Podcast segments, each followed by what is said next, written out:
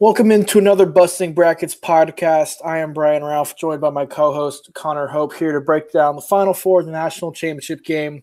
Virginia finally gets over the hump. And Connor, what was one of the most boring championship games I have ever seen? Generationally unsexy. so boring. Oh my God. I think people went into this expecting it to be a boring game, not remembering that last year's game was a 17 point blowout. Um, yeah. But, and just yeah. because teams are really good at defense doesn't mean that they're suddenly bad. Well, well but they're not just good at defense. I mean, Virginia right. was what top five on offense, and Texas Tech had one of the best offenses from what mid January onward. Yeah. I mean, they they can both score. It's it's they were they make they other teams look boring, is what they do. Exactly. Uh, they weren't brand names they weren't I, yet. I, I think that they could eventually become brand names, and I have an article about that up on bustingbrackets.com about the fact that I think Virginia and Texas Tech and a few others could be the teams that kind of run college basketball the next decade. You you ruffled some feathers with that article, though. That's kind of the point. we'll That's kind of the point. but their their offenses were good enough. Their defenses because they weren't brand names because of how good their defenses were that became the story about them because nobody cared to really watch them yeah. and care about how good they were on de- on, on offense. Yeah i mean people were surprised that uh, virginia started off so hot from three and i was like virginia was a top five yeah. shooting team the entire season just yeah, it's it was one of those things where ignorance of the crowd that doesn't follow college basketball all season long comes in and they're like, "Where's Duke? Where's Zion? Where's Kentucky?" And I just you know they got plenty but, of Zion in one shiny moment, so they had that going for them. Oh my goodness. Uh, you kind of expected that, though. I, I honestly expected more. I was kind of happy with, with what they did. Um, but let, let's break down that game a little bit outside of the joking. I was I was a bit surprised at how much success both offense both teams were able to have scoring the ball simply because of how good the defenses were.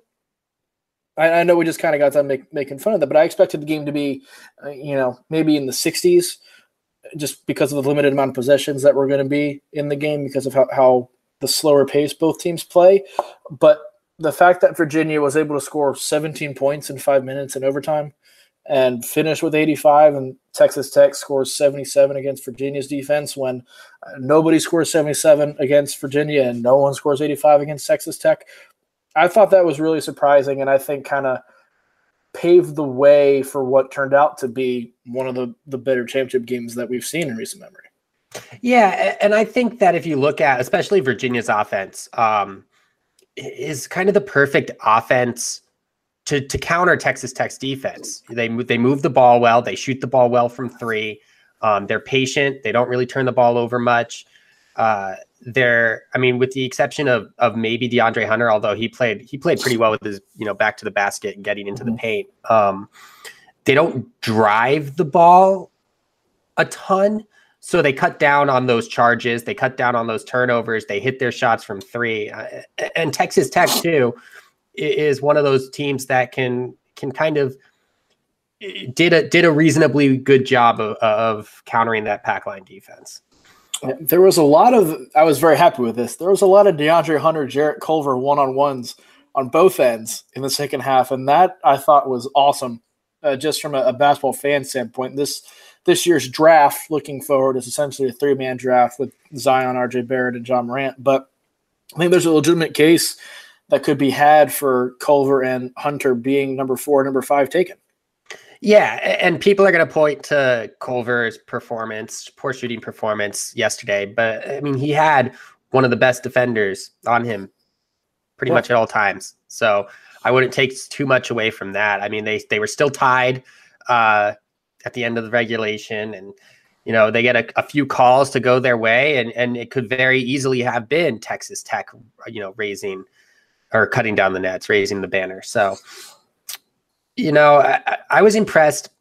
One player that really impressed me was Francis for Texas. Mm-hmm. Oh yeah. Um, he he averages he averaged what less than seven points a game and uh, shoots over 50% from the floor for 17 points uh, because his team needed him to do that, um, especially since both, both sides that, were going a little bit smaller. That was the thing with the Texas Tech team, too, since since January when their offense really picked up, is the fact that outside of Culver, they go probably seven or eight deep. So you have six or seven guys in the rotation, and all of them in that stretch at different points have stepped up and produced in a way that Francis did in that game. Kyler Edwards has done it in the past. Matt Mooney did it in the Final Four game. Davide Moretti has done it. Like every, everybody stepped up and played some significant role in their offense at some point over these final two months. And Francis stepping up in that way, and even Edwards finishing, I believe, in double figures as well, put them back in that game because for a while it looked like Virginia was just going to run away with it. Yeah, no, for sure. And and Texas Tech's uh, you know comeback was was pretty good. I mean, it, it made the game exciting. Um, so I, I, it's it's disappointing.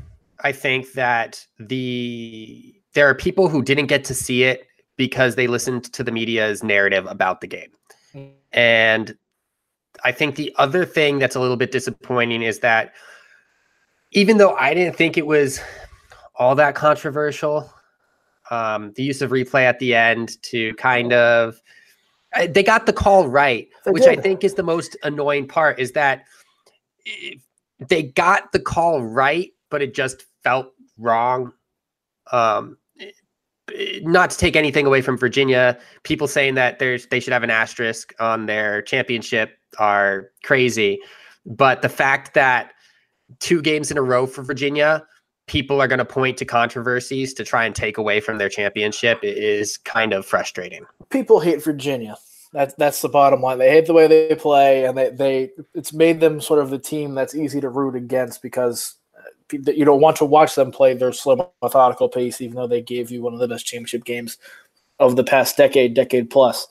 To me, too, the, the thing is none of those calls were necessarily outlandish or, no. or or wrong. If you want to go back to the Auburn game, there was that missed double dribble, but half a second before that, they missed an intentional foul on Bryce Brown that may have played a role in why Ty Jerome double dribbled. So you have two missed calls in the same play. That kind of cancels out. The Kyle Guy three he got fouled on that sent him to the free throw line for the game winning free throws was a foul. And a lot of people are the same are saying you can't call that there. The guy affected the shot. Ran it ran into guy, didn't let him land that's a foul. You have to send him to the line. That affects a shot at the end of the game. Virginia wins. Auburn kind of messed up in that spot. That's okay. That happens. Virginia moves on. It's not necessarily in a satisfying way, but it's what should have happened. And as you mentioned, in, in the the Moretti play in overtime, Hunter knocked the ball away from him, and and every playground in America that's off Virginia and Texas Tech's ball. But when we have replay, we can see it went off Moretti's hand last. And it, and to me, people are still t- saying it was inconclusive or didn't touch him. It was for to me, it very clearly touched him. And I don't know how you can debate that. The one call you can you can maybe say is that when Kyle Guy tripped over his own player uh, when they were mm-hmm. down three, or his teammate and Texas Tech didn't touch him. That's the one play I think in this whole Virginia sequence that gets talked about that you could really have a legitimate gripe about. But there were several plays in there too that went Texas Tech's way, but no one wants to point to that because Texas Tech lost. Yeah, no, absolutely. And I think that uh, my only, I guess it's not even a gripe. Um, I, I think that any year you look at the national championship and and the teams that play, they're going to have some clear calls that went their way. I mean, that's just how uh, any sport really works. Um, I think that especially on that that Kyle Guy three where he got fouled, if you're going to make the argument that that call shouldn't be made, then you have to accept the fact that if you don't want that call to be made, defenses are just going to start running into shooters. Right. And so you have to make that call to prevent teams from intentionally fouling, know that knowing that the foul's not going to get called. Right. And you people are saying that because you don't want a, a, game, any game, but especially a game of this magnitude decided by free throws. And from a pure entertainment standpoint, it's very understandable, kind of anticlimactic. But this is a foul, has to be called. And for a guy to make three free throws in that spot with all the pressure that's that's on him, and to not even really touch the rim on any of them, that was impressive. Mm-hmm. That was impressive. I, I, I think the I find this with college basketball fans a lot. I think we we fi- try and find a reason to be mad a lot of times. I think you have that with any sports fan, really. That's true. Yeah. College basketball, college basketball refs do need to improve a lot. Let's, oh yeah. Let's not get that. Let's not get that wrong. But I, I don't think this is the time or the examples you want to use as your case for why there needs to be a major improvement in that area. Yeah, I mean, if you point to what two years ago where there was an average of like 42 fouls through the NCAA tournament, I think that was too much. They they were calling mm-hmm. it too tight. I think you can point to cases in this tournament where they called it a little bit maybe too loose. Um, yeah, but but then tightened it up at the end of the game, which I don't think is is necessarily fair either. Uh, if you're going to call it loose, call it loose. If you're going to call it tight, call it tight. Uh, but none of that takes away from the fact that the teams that won were the teams that played better during those games. Um, yeah. so, and I think it's a testament to just how experienced and and motivated this Virginia team was. Um, and I think it's also a testament to just how good a coach uh, Tony Bennett and Chris Beard were. I mean, Tony Bennett took a team that, you know, could have easily, easily lost it in the first round after they were put, or in the second round, I guess, after they were put into the same situation they saw themselves in the year before. Um, but they came back and then they, you know, beat some tough teams, some hot teams, uh, to make it into the the uh, championship game. And you know, they they had to run through, I think, what was a gauntlet of perhaps the hottest teams in basketball in Oregon, Purdue, yep. and Auburn. While you could argue that Texas Tech had to play what was a gauntlet of perhaps the toughest teams to mm-hmm. beat in basketball. Um, outside of you know they they didn't necessarily have to play Duke, but Michigan State is a great, uh, excellent team. Mm-hmm. Gonzaga, mm-hmm. one of the top offenses in the country. Michigan, I think when they're on, they're really tough to beat. Um, I think their loss was a combination of them not being on and the fact that Texas Tech was just better. Yeah. Um, you know, they p- played pr- probably the best mid-major in the country in Buffalo. So they, they had to run through some some solid teams as well. So you you can gripe all you want, but both teams had to beat the best, and they did. Texas Tech held their own. I, I think the Michigan State game. We talked all tournament long about the fact that we thought Michigan State's injuries would catch up to them at some point, and I think they did in that game against Texas Tech defense because they didn't have the explosiveness on offense that they needed uh, to be able to, as you say, outscore the other team. Uh, they just they they didn't have the capability to, to truly threaten Texas Tech's defense and make them do anything Texas Tech didn't want them to do. Right. Kind of a deal. I, I think that became very clear in that game. I agree with the coaches as well. I think Tony Bennett and Chris Beard are two of the best coaches in the game, period. And I, I think that showed itself with the way they handled their teams through the tournament and some of the the plays they drew up, how they handled situations, how they tinkered with their lineups. I know this is particularly validating for Tony Bennett, given everything that's he's been criticized for with their style of play, uh, not being able to win in March, et cetera, et cetera. What do you think this this tournament championship means uh, for him and, and for the Virginia program? I think that Virginia has had an an issue recruiting uh, not from the standpoint of they don't get good recruits. I think it's from the standpoint of they're not going to be able to recruit against the Dukes and the North Carolinas in the ACC. Mm-hmm. Um, and I don't think that necessarily changes, but I think that it opens up an avenue for players to realize that this program can win, um, even if they don't have all the stars. Mm. So I think that it validates Tony Bennett's coaching style. I think that he definitely had this reputation of not having a style that can win in March. Um, and obviously that was wrong. I think that, uh, particularly this year, uh, his ability to coach on the offensive end, or or at least the the the success of his offensive schemes were better. Um, and you know, it just valid. I mean, there was no doubt. even when he was at Washington State, Tony Bennett was an excellent coach. Oh yeah, and I mean, he, won, he, won at Washington State. How many coaches yeah. have won at Washington State? None.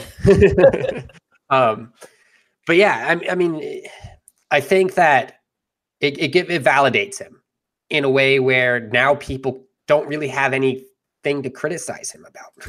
Right. I mean, he'll always have that loss of the 16th seed on his resume, as will Virginia, but that will always be followed by, and then win the national championship the year after. Yeah. Right. And so it, there's always going to be that validation when the worst part of his career gets brought up. I think Chris Beard, he, he may not be on that Tony Bennett truly elite level yet, but I think he's getting close to being in that top tier of coaches in the country. And I think this year went a long way in proving that, considering how many guys they lost from last year's team and the way he rebuilt and got the most out of this group so quickly. Do you think he can keep Texas Tech relevant nationally, or is this just maybe a good two year stretch and he'll start fading back into the middle of the Big 12 a little bit? My guess is that they'll, they, I, I, I'd say this. I think that they'll take a step back next season. Uh, mm-hmm. They'll they'll lose Tariq Owens, they lose Matt Mooney, uh, most likely they lose Culver. But I think that this success and this string of success, getting to a national championship game, will allow him to get, you know, one or two of those top 100 guys moving forward.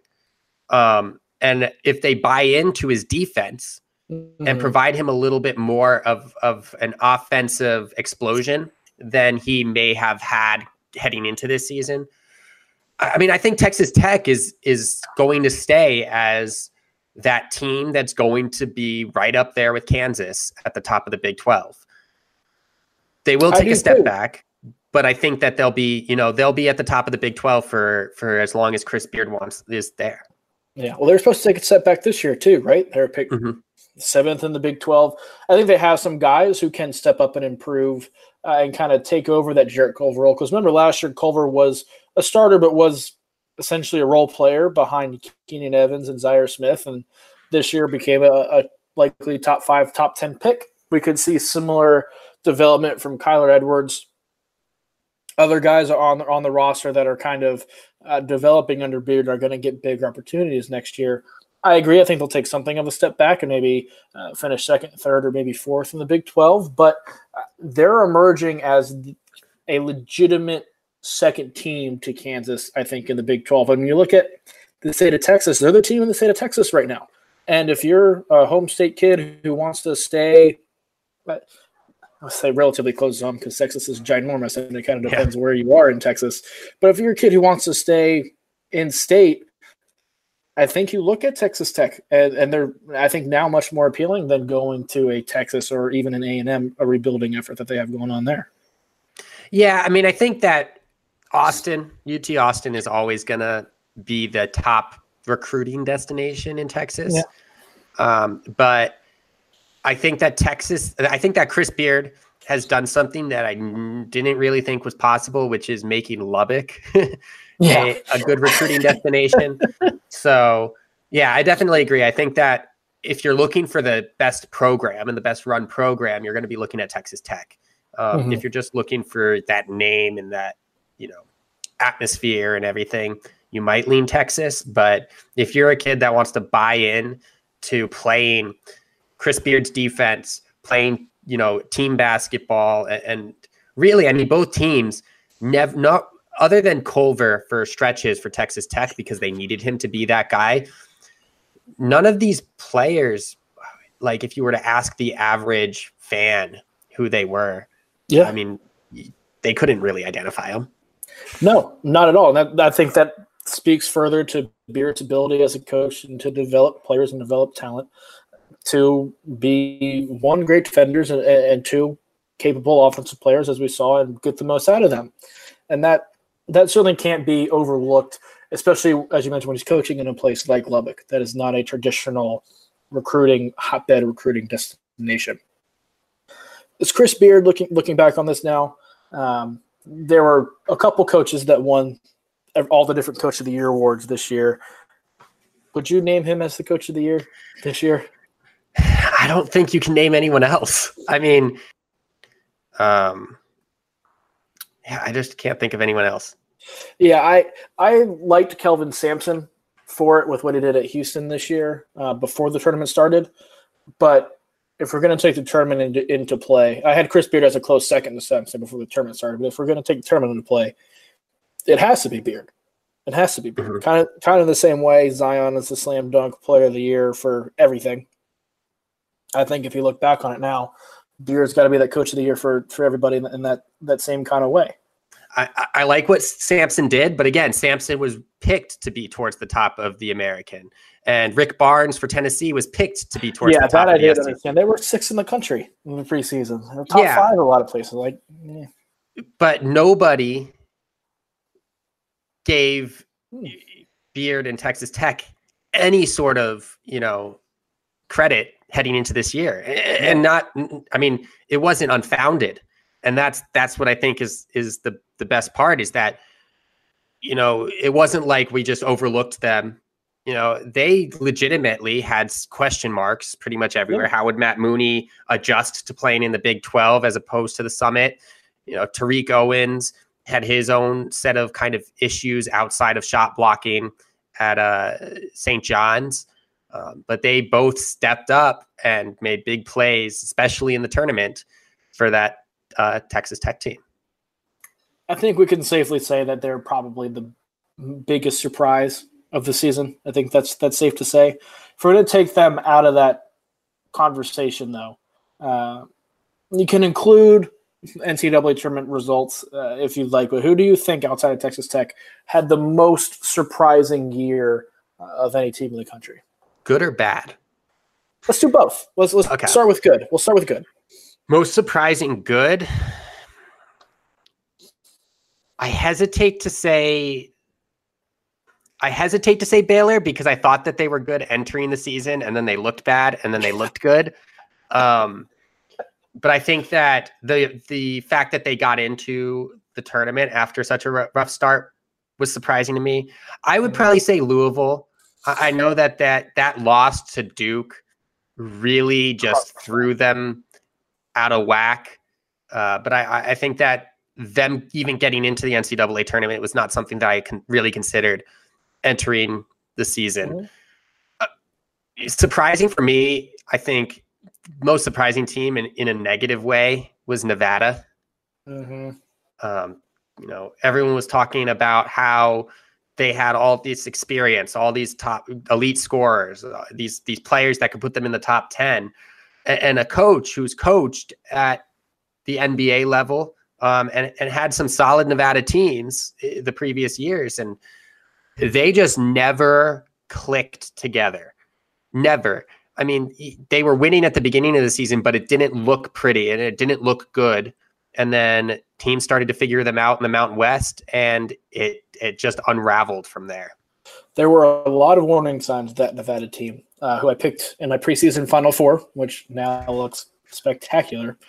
uh, I, I, certainly thought they were one of the biggest disappointments as well. You have to include Indiana in there yes. as well. I think expectations for, for them were were very high. Start of the season looked like they were going to validate those when they started twelve and two and then they went on that stretch where they went one and twelve, won one of those thirteen games, and was just an utter disaster. And ended up getting somehow they were still alive for the tournament going into the the Big Ten tournament, but there was no way um, I think anybody saw that kind of season from Indiana coming again Archie Miller's second year. I tell you what, if you had asked me that question on March 1st, my answer would have been a team that now I would not even touch. Um, as surprisingly bad. If you had asked me on March 1st, I probably would have said Auburn. Yeah. Well, that's um, the thing. Like middle of February, they were a bubble team. Yeah. And that, and it wasn't that they were necessarily uh, losing to- close games. They got wrecked by Kentucky by 27 points, and they hadn't beaten a good team. They lost at NC State in a pretty convincing fashion in the non-conference. Hadn't won any SEC game of meaning and then they suddenly flip the switch like that. Yeah, I mean, and the same could be said for for Oregon for that matter.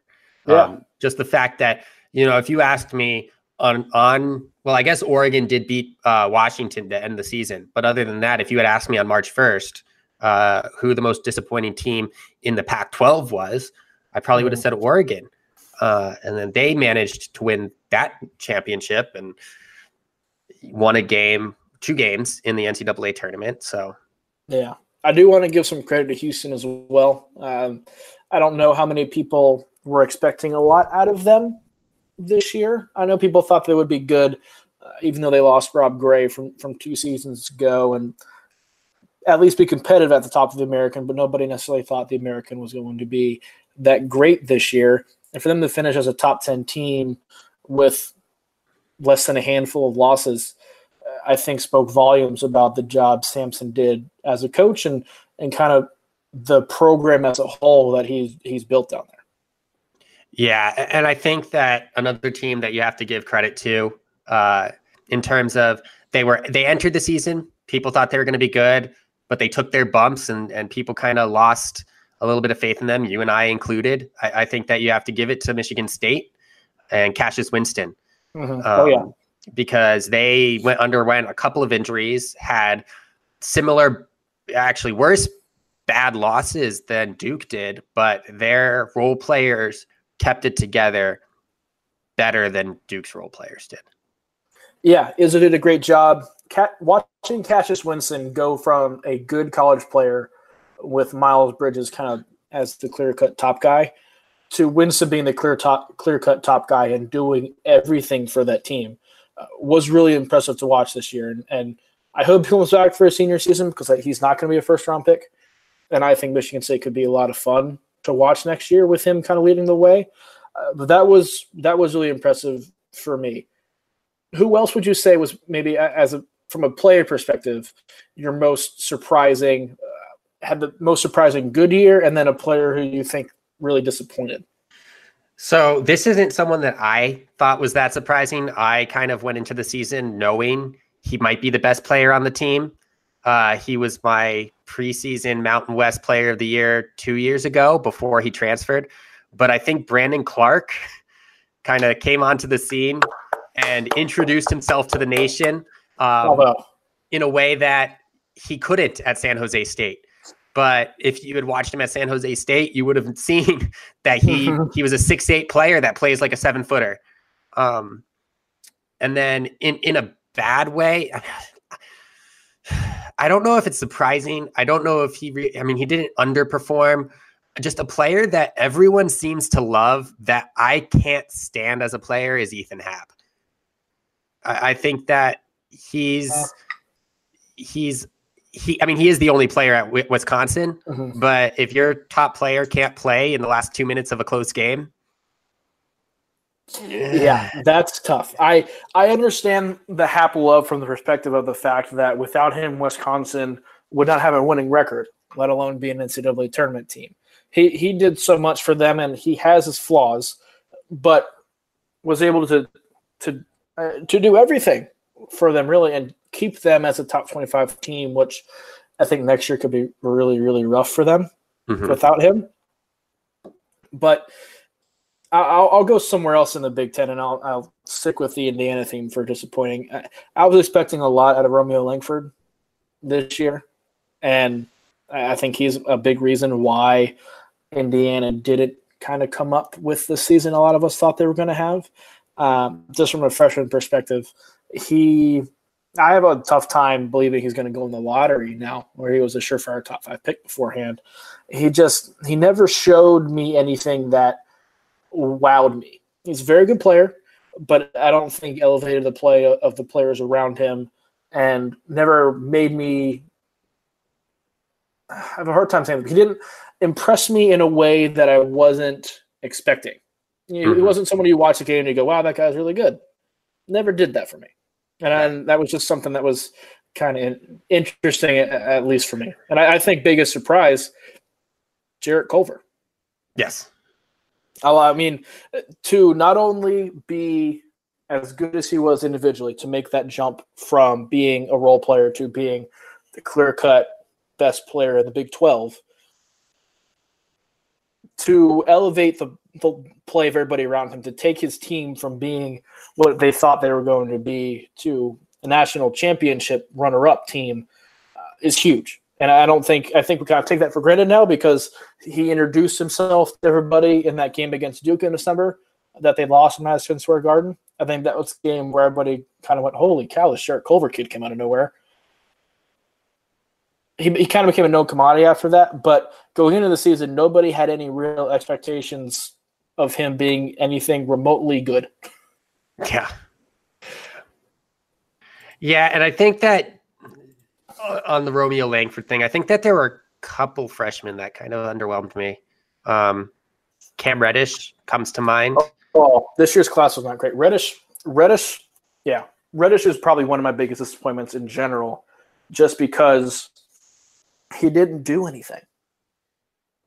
Nope. And that that was for a, a top three recruit. You'd expect him to have something of an impact, and he had some good games, but he was mostly a, a liability Yeah. when he was out there.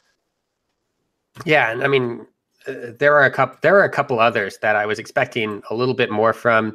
Now, some of them, it was understandable because they kind of got pushed out of the rotation. Um, Taeshon Cherry for Arizona State kind of comes to mind. Uh, I think entering the season, people were talking about him a little bit more than Dort, but Mhm. Yeah, Jahvon Um, Quinerly as well at Villanova, yeah. who was Mhm. supposed to be the guy and is now no longer there. yeah, Villanova. I mean, you knew they were going to take a step back, but they just they never really consider looked good all season. no, I consider this season a huge success for them, considering the fact they won both Big East titles um, and won a game in the tournament. I, I know people thought they sh- could have gone to Sweet 16, uh, but running into that Carson Edwards Purdue team, hmm you were going to lose when you give up 42 points to Carson Edwards. Yeah. No, no, no. I mean, I mean, from that perspective, I agree with you. I think that where where it, it gets a little bit dicey is I think that entering the tournament, Yeah. people's expectations of them were a little bit too high. Yeah, uh, if you go back to before the season, what they I think what they did was better than anybody could have expected from them, uh, especially going back to December and you're coming off a loss to Furman at home, hmm and then you lose to Penn too. I think if you if you think you would have told somebody after that Penn game or after the Furman game that this team was still going to win both Big East titles, they would have laughed and called you crazy. Which, speaking of the Big East, I have another one for underwhelming team, St. John's. Yes, Um, I know that Chris Mullin quote stepped down. no, Uh, he didn't. I think it was more of an assisted resign, Yep, but uh, it was a push down the stairs. they wanted to save face. I, I, I mean, you're never gonna get away with firing a fan favorite player um, as a as a coach that quickly.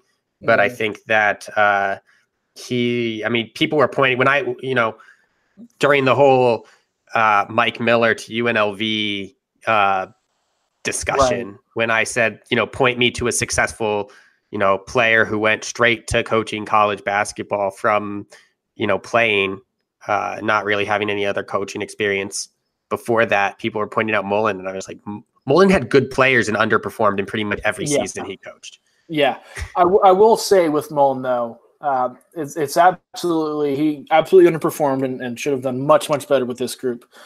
But when he took over the program four years ago, they were kind of in shambles, kind of like they're going to be now that he's gone, and whoever takes over is going to have no players left on the roster with everybody who's going pro and transferring basically. But he took over basically nothing and improved the team's win total every year, and he did underperform this year. There's no doubt about that. But finding somebody who's able to do that uh, and, and gradually improve a program every year is hard to do. And yes, he again underperformed. Not saying he should have kept the job that he did a good job, but I also think it wasn't the complete and total disaster that people want to portray it to be. No, no, I mean, It was it was a bad job, but it wasn't a disaster. to me, it, it's almost as if he was showing a little bit of that Lorenzo Romar, you know, can get the top players, but not, can't necessarily Right. put that into action. Um, because, I mean, Washington was bad some years, but they weren't terrible most years. They just didn't necessarily perform to their right, you know, NBA pedigree players. Um, and then they won like two games with Markelle Fultz back when Markelle Fultz could shoot, and yeah, the wheels fell off. Yeah, well, I'm convinced that Markelle Fultz, if he's not the focal point, uh, just it doesn't have the confidence at that point to really play. I think that's part of his issue. That well, this is a different topic. I think I, I think was this really interesting. He's basically hurt. He basically has a nerve in his back that is shot, and ah. they're reworking it. And basically, that was why his shooting form suddenly changed, because mm-hmm. he couldn't raise his arm above his shoulder. Yeah. Okay. That that, yeah. that that makes it hard for you to shoot, and it was something that uh, it seemed like the Sixers didn't diagnose. Mm-hmm. And he, I think I, there's a I read a rumor, just a rumor, that he was trying to hide it from them because it happened in an ATV accident over the summer. Well, which not a good look going in the rookie season. No, but anyway, yeah, I, I, want to look ahead to look ahead to next year now. Mm-hmm. Um, we talked about teams that teams and players that were surprising and disappointing this year. Who are you looking forward next year as maybe being that team to beat that enters the season as as number one or number two in the polls or as a national championship favorite? Uh, assuming Cassius Winston stays, um, I'm kind of on board the Michigan State entering the season as the top team in the country.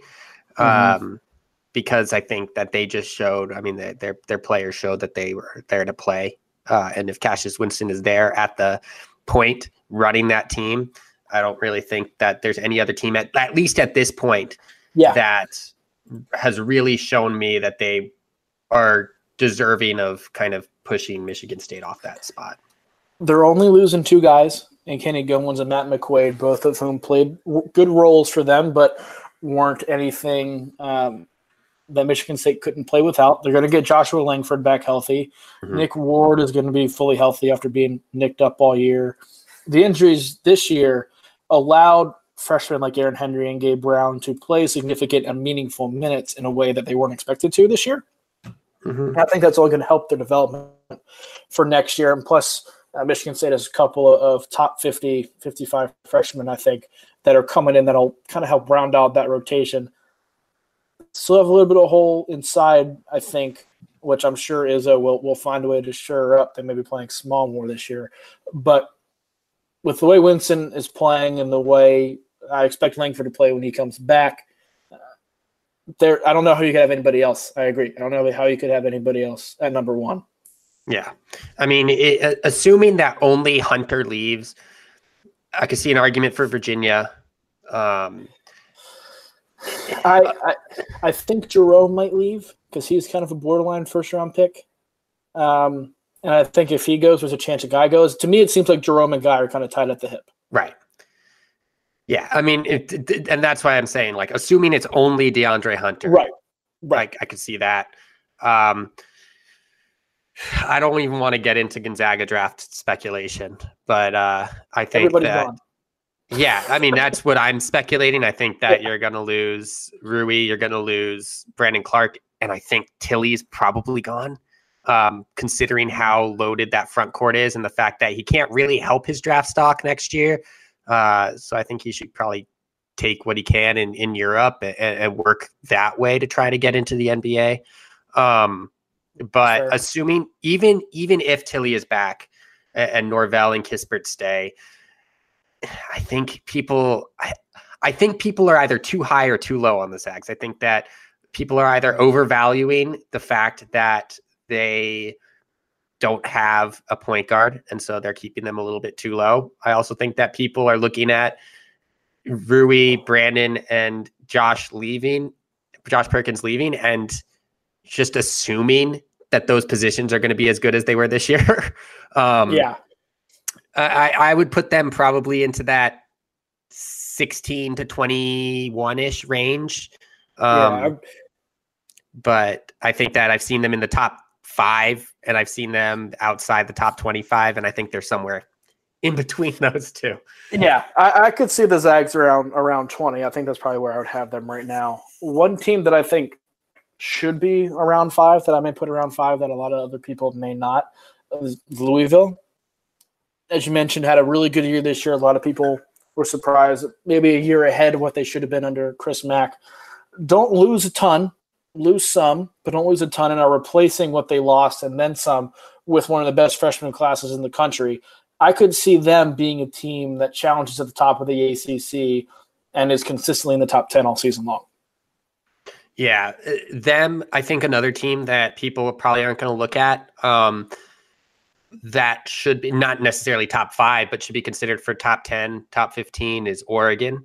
Mm-hmm. I think that people are going to look at the loss of Bol Bol and assume that hurts them, despite the fact that they didn't have him this year. Yeah, despite the fact he only played nine games, I yeah. don't think Louis King is going to leave because I don't think he did enough to really push himself into that mm-hmm. lottery mm-hmm. pick um, position. And so they'll have Payton Pritchard, they'll have Louis King, they'll have you know Victor Bailey, Will Richardson, uh, Kenny Wooten when he started playing more really took them to that next level.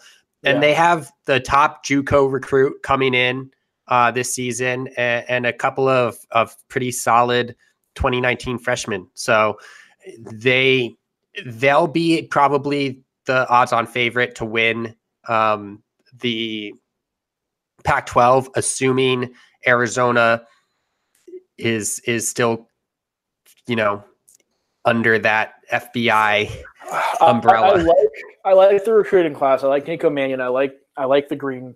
I, I like those two they have coming in, but I don't know if I like anybody who's currently on the roster, and I don't know if I like Sean Miller dealing with all the off court stuff that he's dealing with.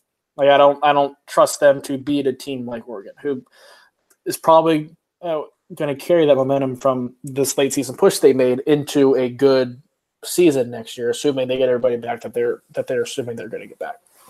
Yeah, I mean, yeah, I mean the only player on Arizona currently that I would point to and, and say I really like the way he plays that is coming back next year is Chase Jeter. Oh, don't say Chase Jeter. I mean, he played well this year. He he played. I think he played better than people were expecting him to, considering yeah. how just lost he was at Duke. Mm-hmm. And and he, he did he did play solidly, but I don't think there's that ceiling for him that people hope that there is. No, I mean you know exactly what you're going to get from him. Yeah. Um, but he was the only one that did impress me this year for Arizona. it's, it's, it's it's tough trying to find one, but yeah, that's true. one team I think that could kind of come out of nowhere and have a really good season, maybe pull not a, not in LSU, but kind of go from that off the radar to being a top 15, top 10 team, having a really good year, uh, is Georgetown. I really like this Georgetown team coming back next year. They're only really losing Jesse Govan uh, in the center. James Akinjo and Mac McClung, their two guards, are both going to be back as sophomores, and I would assume take take big leaps. They improved a ton from the start of the season to the end of the season. Uh, Patrick Ewing, I love him as a coach. I think he's proven himself. You mentioned the former players. He's somebody though who had almost two decades as an assistant coach in the NBA. So he's not somebody who's just going in not knowing what he's what he's doing, and he's proven that during his first couple of years there. I think they have the potential to really make some noise and be that breakout team next year. Yeah, them or another team that I just can't can't really get a good grasp of is Memphis. Um, yeah, they have I want a solid to believe class. in Memphis. I want to yeah. believe in this. and that's why people were pointing to uh, Penny Hardaway and saying, you know, he's done well at Memphis. And I'm like, but has he? Has he I think, really? I think they did better than they were expected than was expected this year because this was essentially just a year to build towards a recruiting class and next season, which he did. He accomplished that goal, uh, but winning the amount of games that they did, and, and at one point in February being in NCAA tournament contention, I think was more than anybody expected.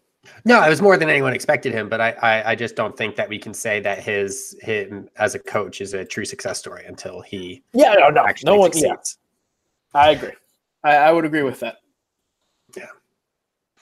Is there anybody going in the next season before we wrap up here that you think is being overvalued outside of the people that think Gonzaga is a top five team? Uh, I would say right now, teams that I think are being pretty overvalued. Uh, Gonzaga, I think is being overvalued. I think that I hate to say it, I think Marquette is being overvalued. Um, they're good. I don't don't think they're top five good. Uh, yeah. Even even with Markus Howard, I don't think they're top five good. Um, who else? Well, I was gonna say Michigan, but then they lost all three of their good players. So. Yeah, they're kind of yeah. I think. Uh, I, I mean, other than that, I mean, you can always say Duke and Kentucky.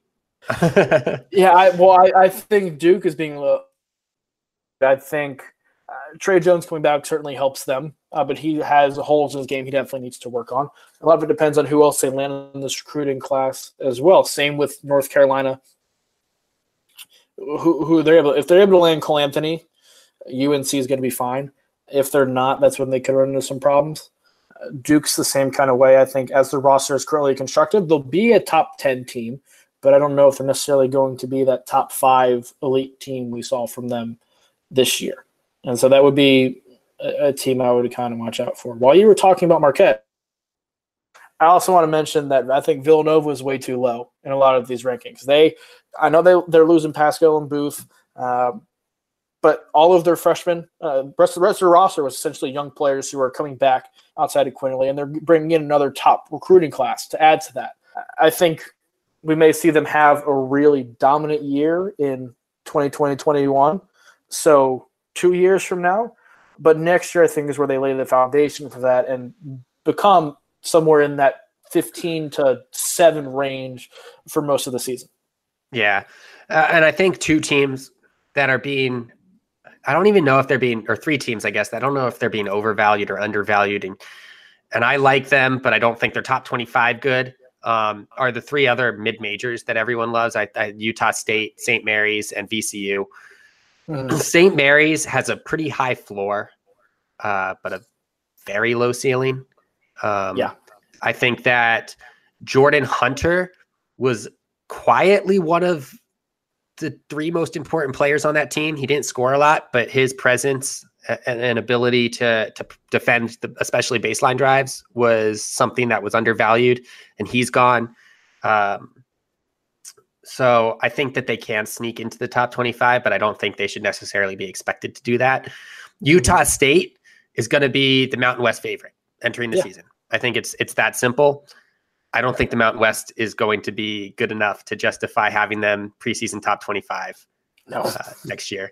And then VCU, and, and with all three of these teams, I think everyone just expects the fact that they're returning all these players to make them take that jump. Right. Uh, VCU is going to be good. They're another one that's going to be good. But uh, can we really expect all their players to just instantly become better the next season? I, I do like Mike Rhoades as VCU's coach. Uh, and so I, I think in, in, their case, it's realistic to expect a little bit of improvement, which would put them in the bottom part of the top 25. But to expect them to do anything other than be at the bottom part of the top 25 next year and be 25, 24, 23, I think is asking a little too much. Mm-hmm. Yeah. And speaking of, of coaches, uh, we had some more changes Mick Cronin. Yeah. I mean, if, oh, if UCLA God. hated boring, boring teams, he's not. Uh, he's not making it to the end of that six-year contract. No, he, he's a he's a, a stopgap guy that they can say, look, we made a, a hire of a you know seemingly top level coach, um, and then after four to five years, they'll move on to another stopgap, and then move on to another stopgap, and and never really hire that big name coach because they're not a big name program anymore. They but, have to they have to find somebody who is a bit the UCLA's perfect hire is somebody who has a big proven name, who has strong ties to the school or to the area, uh, and is proven. And that guy isn't out there. Yeah. And that guy doesn't seem like he's going to be out there. Either that or pick a guy who's had success at a school in the area, uh, that's not necessarily you know that's smaller. So so the expectations weren't as high and, and the talent level mm. of the school wasn't as high. That's able to coach up um, and can utilize the name of the school and his ability to recruit the area to his advantage a la yeah. russ turner. But but they uh, do they don't want to they they go it seems like ucla goes more for the win the press conference more than win the game in year two. Yes, yes, and I think that they also have an inflated sense of how much their program's name is worth. Yeah, I would agree with that. But some other schools knocked it out of the park. Um, I think Alabama hiring Nate Oats was a was a big win. Uh, Whoever uh, hired Nate Oats was getting a big win, yeah. and so good on Alabama for doing that. Yeah, uh, I don't know. There are some good ones. I I, I, like. I really liked all of them in the SEC. To be honest, I, I like. You like Musselman? I'm not sure. I like Musselman. I don't know. I don't. I don't like the fit, but in terms of Arkansas, who are you going to get that's better? True. You know, uh, I think Jerry Stackhouse at Vanderbilt, another interesting fit, but who are you going to get that's better? That's another former player with legitimate coaching experience who's had success coaching, mm-hmm. who's going to bring some immediate credibility, I, I think, to the program. I, I, liked all those. I thought all four of them did as good of a job as, as they could have. Yeah. And I'm just, I'm not sold on any of the outside of I think Kyle Smith will meet expectations at Washington State, I was not impressed with any of the Pac 12 coaching hires. Yeah, and they were all very Pac 12. Yeah. Do you think UNLV had the best coaching hire of anybody on the West Coast? I think that's yet to be determined. Um, I think right now you can say yes. I think that whoever hires Mark Pope might between whether it's it's BYU or Nevada because both of them have been he's been in the uh, named on both of their lists. But he should an, be the guy. Yeah, could have an argument for it because I think Otzelberger had the benefit of having um, Mike Daum. Uh, yeah. Pope, Pope, didn't. Pope Pope was able to compete. Now he never won, and I think that's where people are going to point to. He never won the WAC, but he was able to compete with some top programs without that Mike Daum on his roster. Right. Uh, he's somebody who needs a program like that to game on him to show how good of a coach he is. Right. And I think BYU is perfect because they're going to get the same recruits they get no matter who the coach is there.